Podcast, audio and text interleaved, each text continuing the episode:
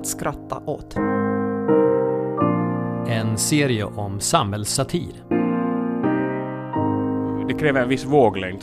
Att du ska först liksom mötas för att man ska kunna förstå satir. Att betrakta samhället och göra någon form av analys på det ur ett humoristiskt perspektiv. Låter det tillräckligt intelligent? Det är också ganska viktigt att satir ger en annan synvinkel för faktiskt alla sakerna, liksom politik och sådana saker. Det är ett väldigt underbart område, men ett väldigt farligt område. För att man kan liksom springa i väggar, stöta sig med människor.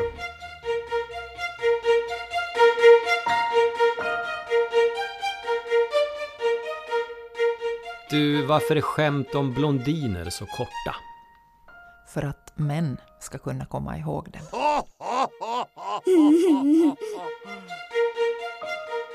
Om det finns något vi människor gillar så är det att dela in saker i manligt och kvinnligt. Även om det på senare tid blivit allt mer problematiskt att göra det. Facebook listar numera över 70 alternativ för den som vill fylla i kön på sin Facebook-sida. Och det är inget att skoja om. Försök det, den som vågar. Vissa saker skojar man nämligen inte om, men låt oss ändå först fundera lite kring det här med manlig och kvinnlig humor och satir. Finns det skillnader där? De flesta politiska makthavare är fortfarande män, så det borde ligga i kvinnornas intresse att driva med just det männen. Logiken säger att de flesta politiska satiriker borde vara kvinnor, eller transsexuella. Men så är det inte. Även där råder en iögonfallande obalans. En av de tidigaste kvinnliga satirikerna var hertiginnan Margaret Cavendish som levde på 1600-talet i England. Aristokrat, filosof, vetenskapskvinna och kanske den första dokumenterade science fiction-författaren, minsann.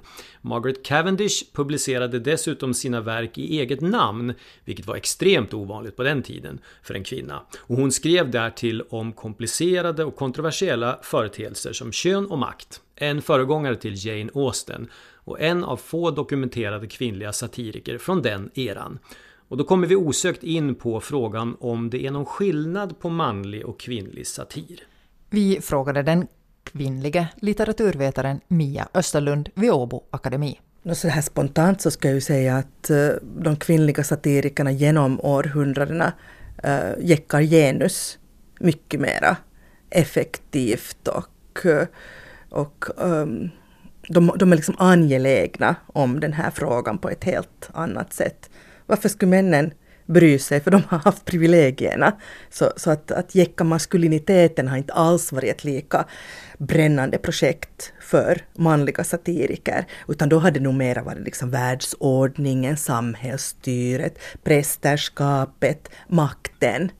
Att jäcka makten på det sättet. Men inte liksom uttalat manligheten. Medan kvinnorna ofta har liksom istället titta från den synvinkeln. Men om en satiriker skulle gå åt politiken, något av våra partier, tror du att det skulle vara en skillnad mellan en kvinnlig och manlig satiriker, hur de jäckar makten? Nej, det vågar jag inte lova att det skulle vara. Jag tänker på den här härliga komikern, vad heter han nu, Kristoffer Strandberg. Han är ju snarast någonting där mitt emellan. Han är ju liksom en queer satiriker. Fantastisk när han gör Tarja Hallonen eller Alexander Stubb på det.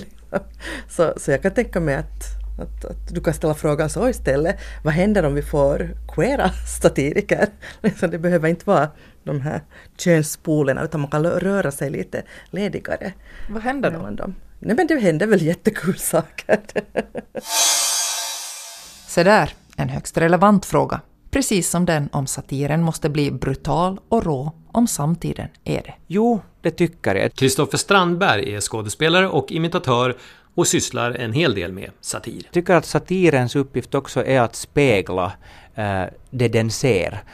Men samtidigt så är också satirens uppgift att föra vidare saker. Alltså att reproducera vad makthavare säger och gör är inte bra satir, tycker jag. Jag tycker att satiren måste ha en poäng, kanske en guldkant. Jag tycker det görs mycket bra talkshow-satir i USA som på något sätt ändå lyckas vara förlösande och positiv trots hur sjuka grejer de tar upp i de showerna. Du imiterar ju kända människor. Finns det någon gräns för hur mycket man kan driva med en känd människa? Jo, det tycker jag absolut. Framförallt så driver jag med människor som innehar sådana poster som bör drivas med.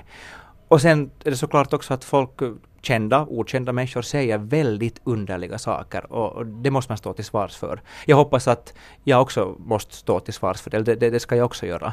Men det ska ju inte handla om att gå in på personen.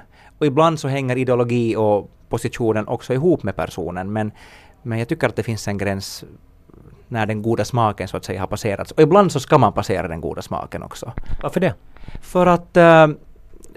Alltså satiren kan göra det då när den här människan har passerat den goda smaken. När en politiker har uttryckt sig hatiskt, människofientligt, har dömts för brott mot mänskliga rättigheter eller har dömts för hets mot folkgrupp, så tycker jag att satiren bra kan nu ge tillbaka med samma mått, men belysa och lyfta fram att hej, så här sjukt låter det du säger.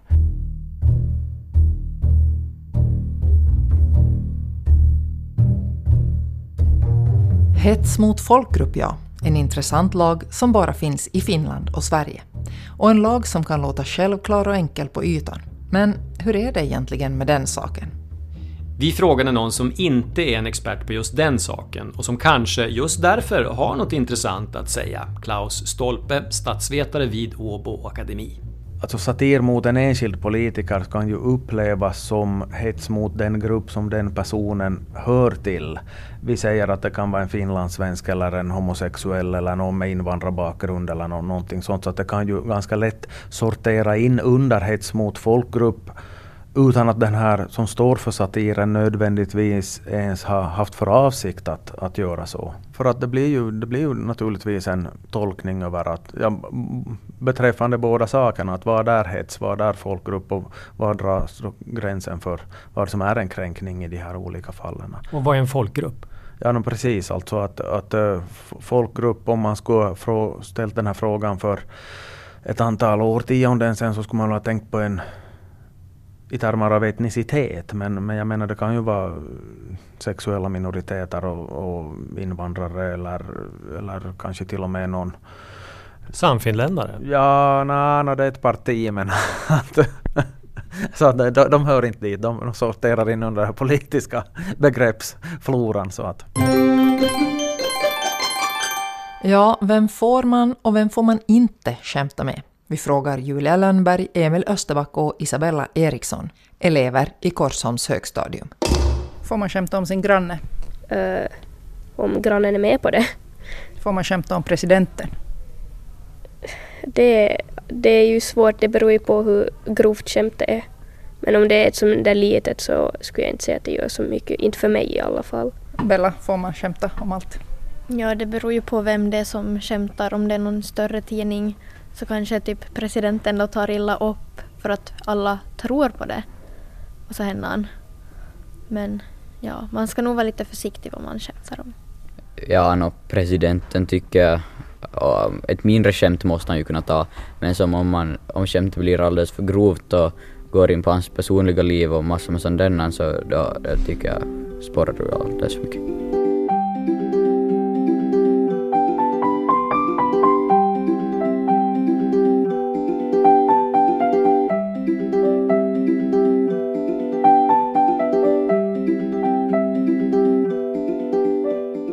Med tanke på att så många män sitter på så mycket makt och att det historiskt sett pågått ett krig mellan könen, inte minst under den senare delen av 1900-talet, då borde antalet kvinnliga satiriker vara stort. Och visst finns de. Amy Schumer, Sarah Silverman, Samantha Bee, Amy Poehler, Tina Fey, Kate McKinnon, Kristen Wiig.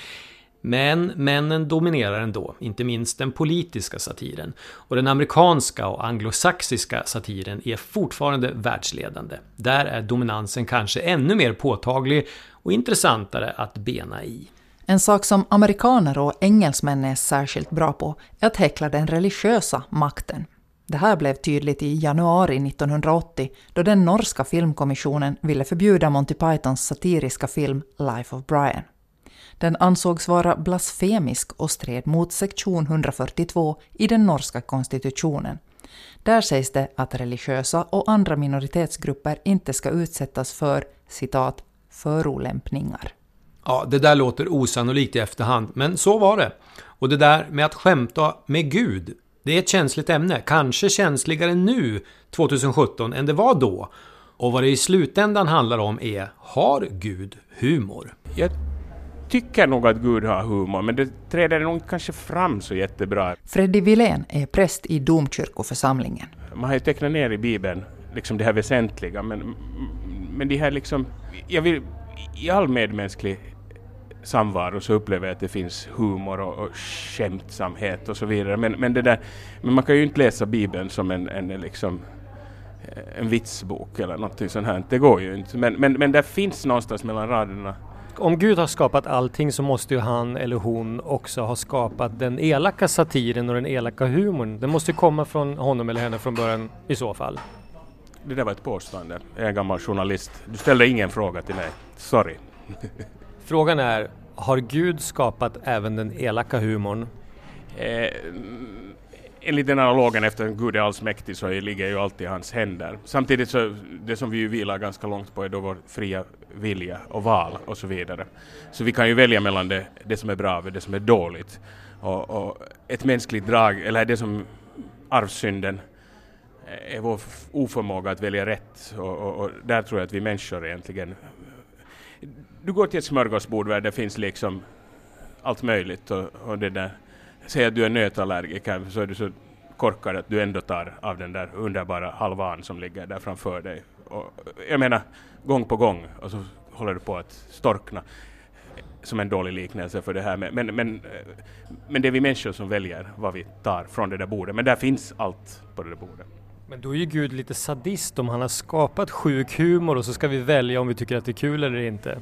Men samtidigt så handlar det ju också om sammanhang. Du vet, i vissa yrkeskårer till exempel så finns det ju en humor som ingen annan utomstående förstår. Och det, jag har många gånger funderat på att det handlar om viss överlevnad. Liksom, för att, speciellt människor som handskar med svåra saker. Jag tänker nu kanske på präster nu. Vi har också en sjuk humor som du förstår som oinsatt. Men jag har hört några jurister när de talar om olika brottsmål och så vidare. Men sån, liksom... jag tror att det handlar på något plan om att handskas med människans vidriga sidor. Att kunna bearbeta det genom det där, någon form av satir och humor och så här. Svåra saker helt enkelt. Vi antar att Gud är allsmäktig. Ja, och hur kan en allsmäktig Gud bli förolämpad? Jag har egentligen inte reflekterat så förfärligt mycket över det hela. Jag kopplade väldigt starkt till den gudsbild som på sätt och vis du har en 2.0-version i Nya Testamentet i och med Jesus. Att jag kopplade mer starkare till Gamla Testamentets gudsbild. Och sen kan man ju ställa sig frågan att hur förolämpad är Gud ändå? För att i grund och botten så offrar han sin egen son för sin kärlek för oss människor. Liksom. Så att hur pissed off han än är så slutar han inte att älska oss. Så att det där, ja.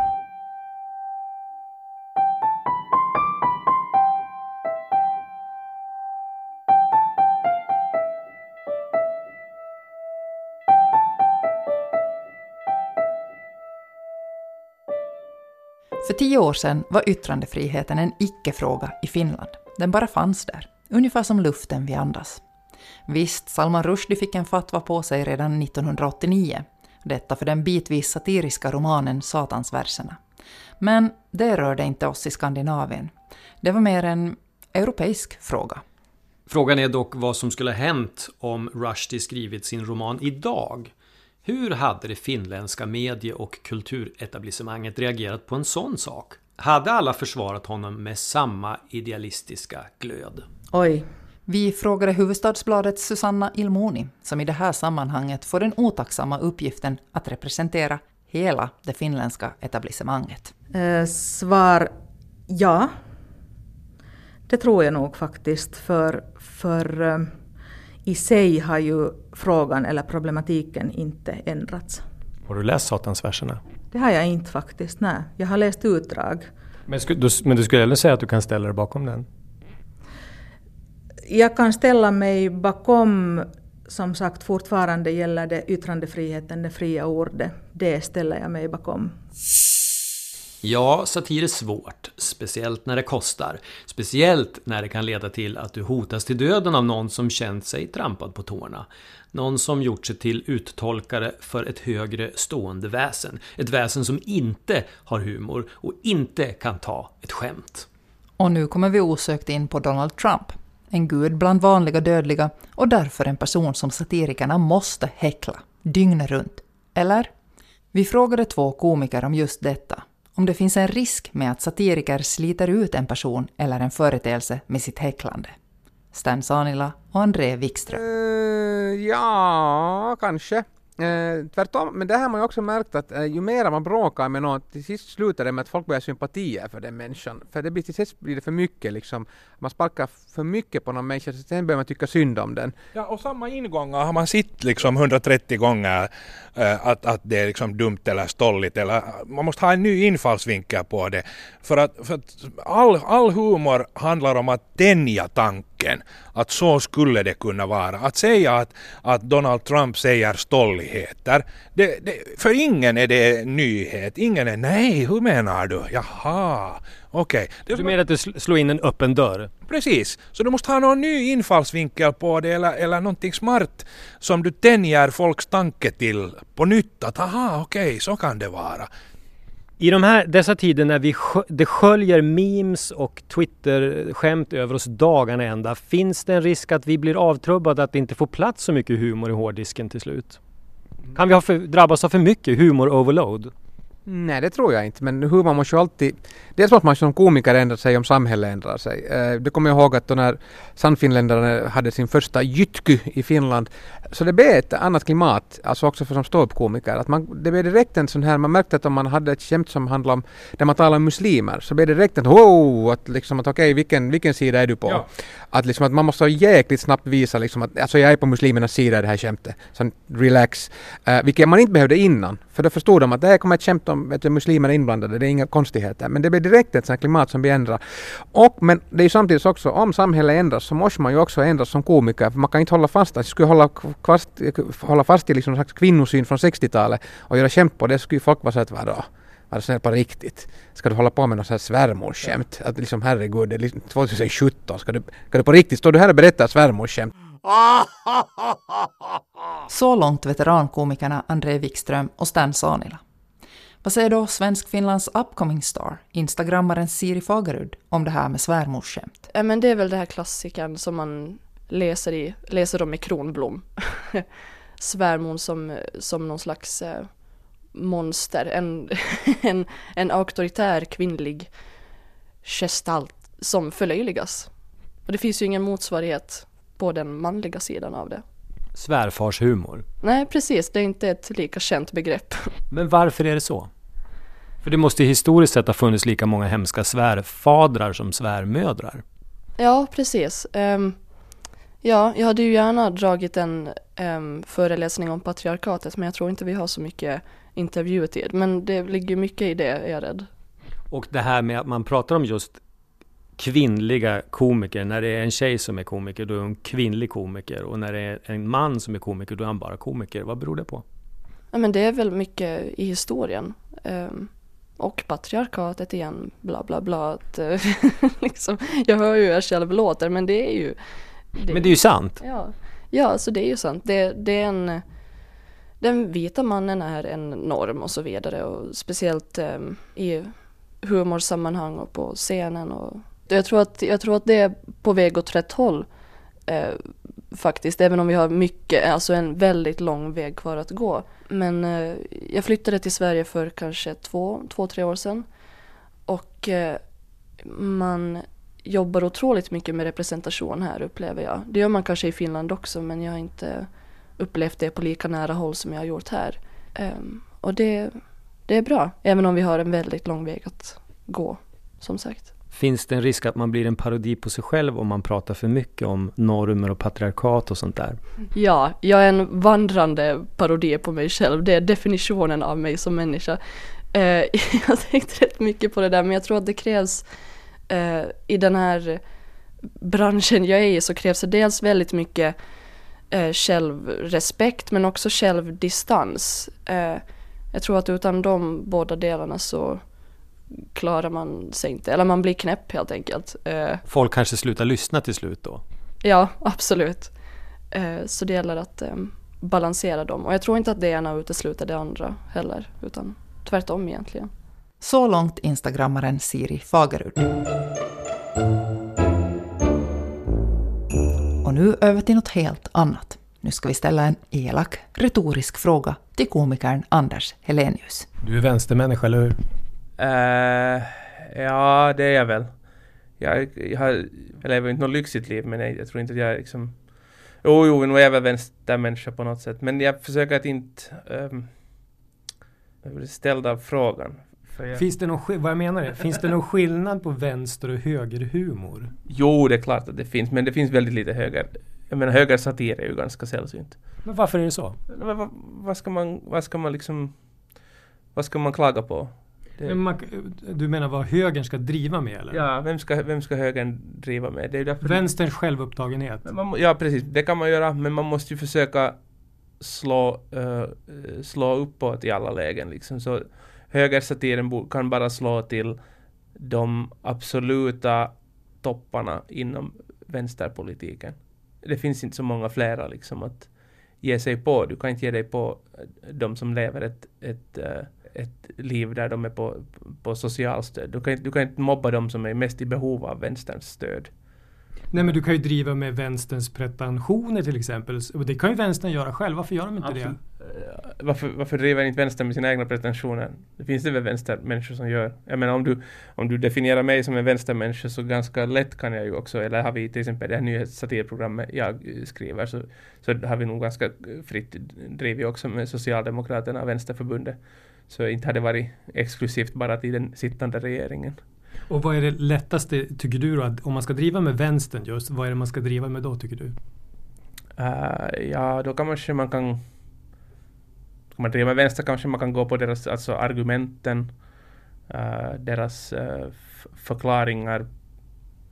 Som alltid är... deras så här enkla lösningar. Populistiska lösningar? Ja, ibland populistiska lösningar. Som Donald Trump? Som kanske inte kan räknas helt vänster. Men om du upplever honom som en vänster... Nej, jag menar att han är populist och du säger att, att de är lite populistiska vänster. Det är intressant. Jo, men jag menar Sannfinländarna i Finland är ju ett vänsterparti till till deras ekonomiska förhållningssätt. Åtminstone före de satt med i regeringen så var det ju ett konservativt vänsterparti. Nu är det någon sorts konservativt högerparti till ideologin, men de har liksom slängt in då en massa samlingspartistiska värderingar också i regeringssamarbete, men de var ju ett vänsterparti ursprungligen.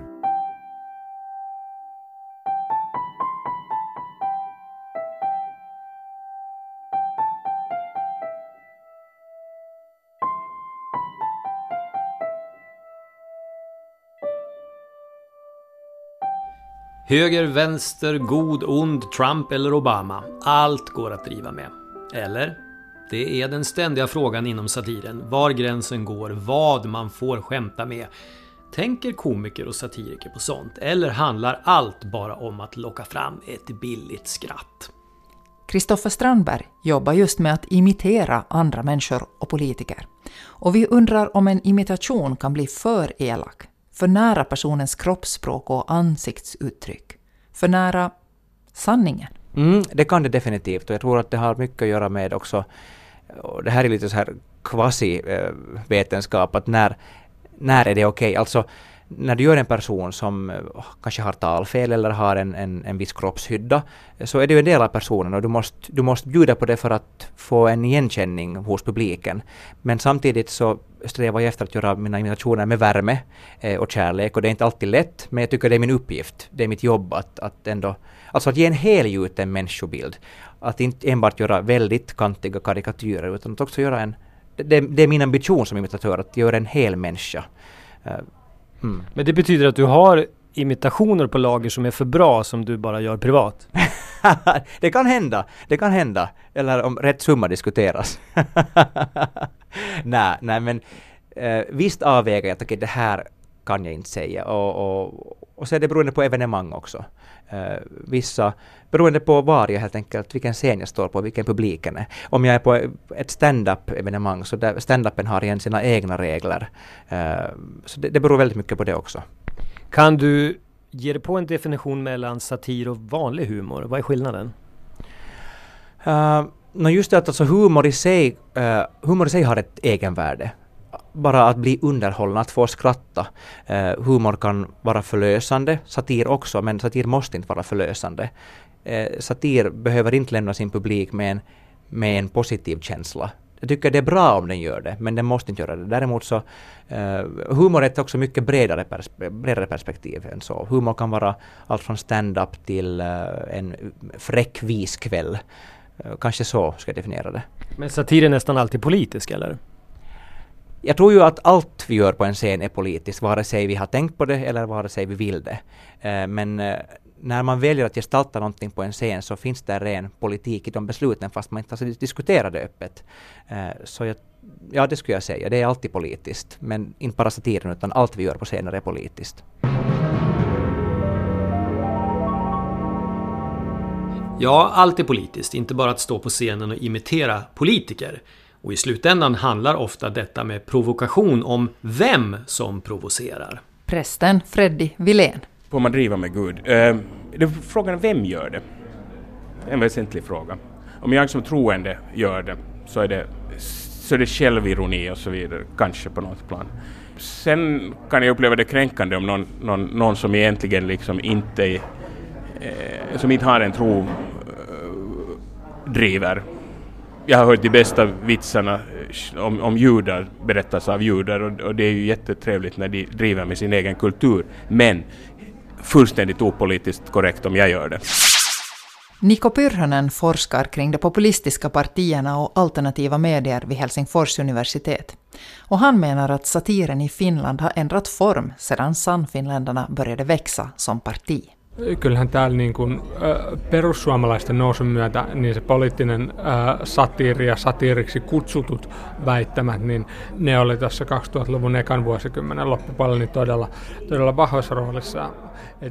I början av 2000-talet var den politiska satiren väldigt stark och tongivande i Finland, berättar Pyrhonen. Men satirens guldålder är förbi i och med att en del politiker drog satirkortet när de sagt något som upprörde folk och till sist visste ingen vad som var sant och vad som var satir. Se humori on niin kuin joka tullut hyvin mustaksi tai sitten kadonnut. Då nya alternativa medier uppstått har hatet i samhället blivit mera framträdande och humorn har blivit svart eller försvunnit. Tidigare var satiren vass och krävde faktiskt lite intelligens och eftertanke av mottagaren så att hen kunde förstå alla nyanser. Så är det inte längre, konstaterar Pyrhonen. Idag säger man ofta rakt och hårt ut vad man tänker och tycker. Gränserna har vidgats för hatretoriken. Satir där man snyggt bäddar in kritik syns sällan.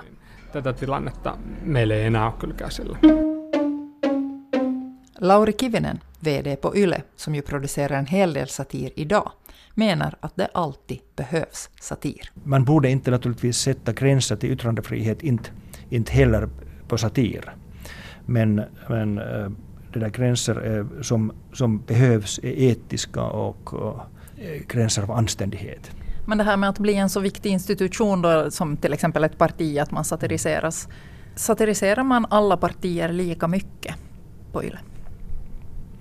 Man kunde naturligtvis säga att det finns kanske några partier som är roligare än andra. Eller som är bättre mål för satiren. Det är lättare att göra satir på det. Vilka då? Men det är naturligtvis i kärnan.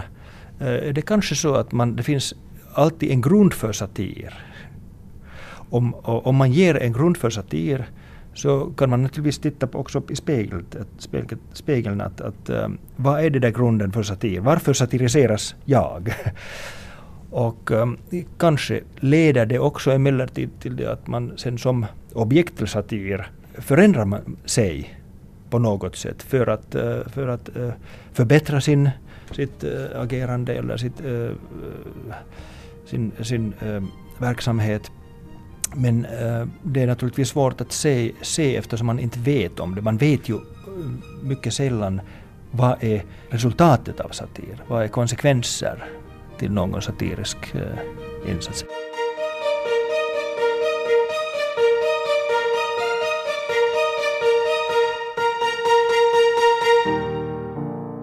Inget att skratta åt är producerat av Sus Productions för svenska Yle.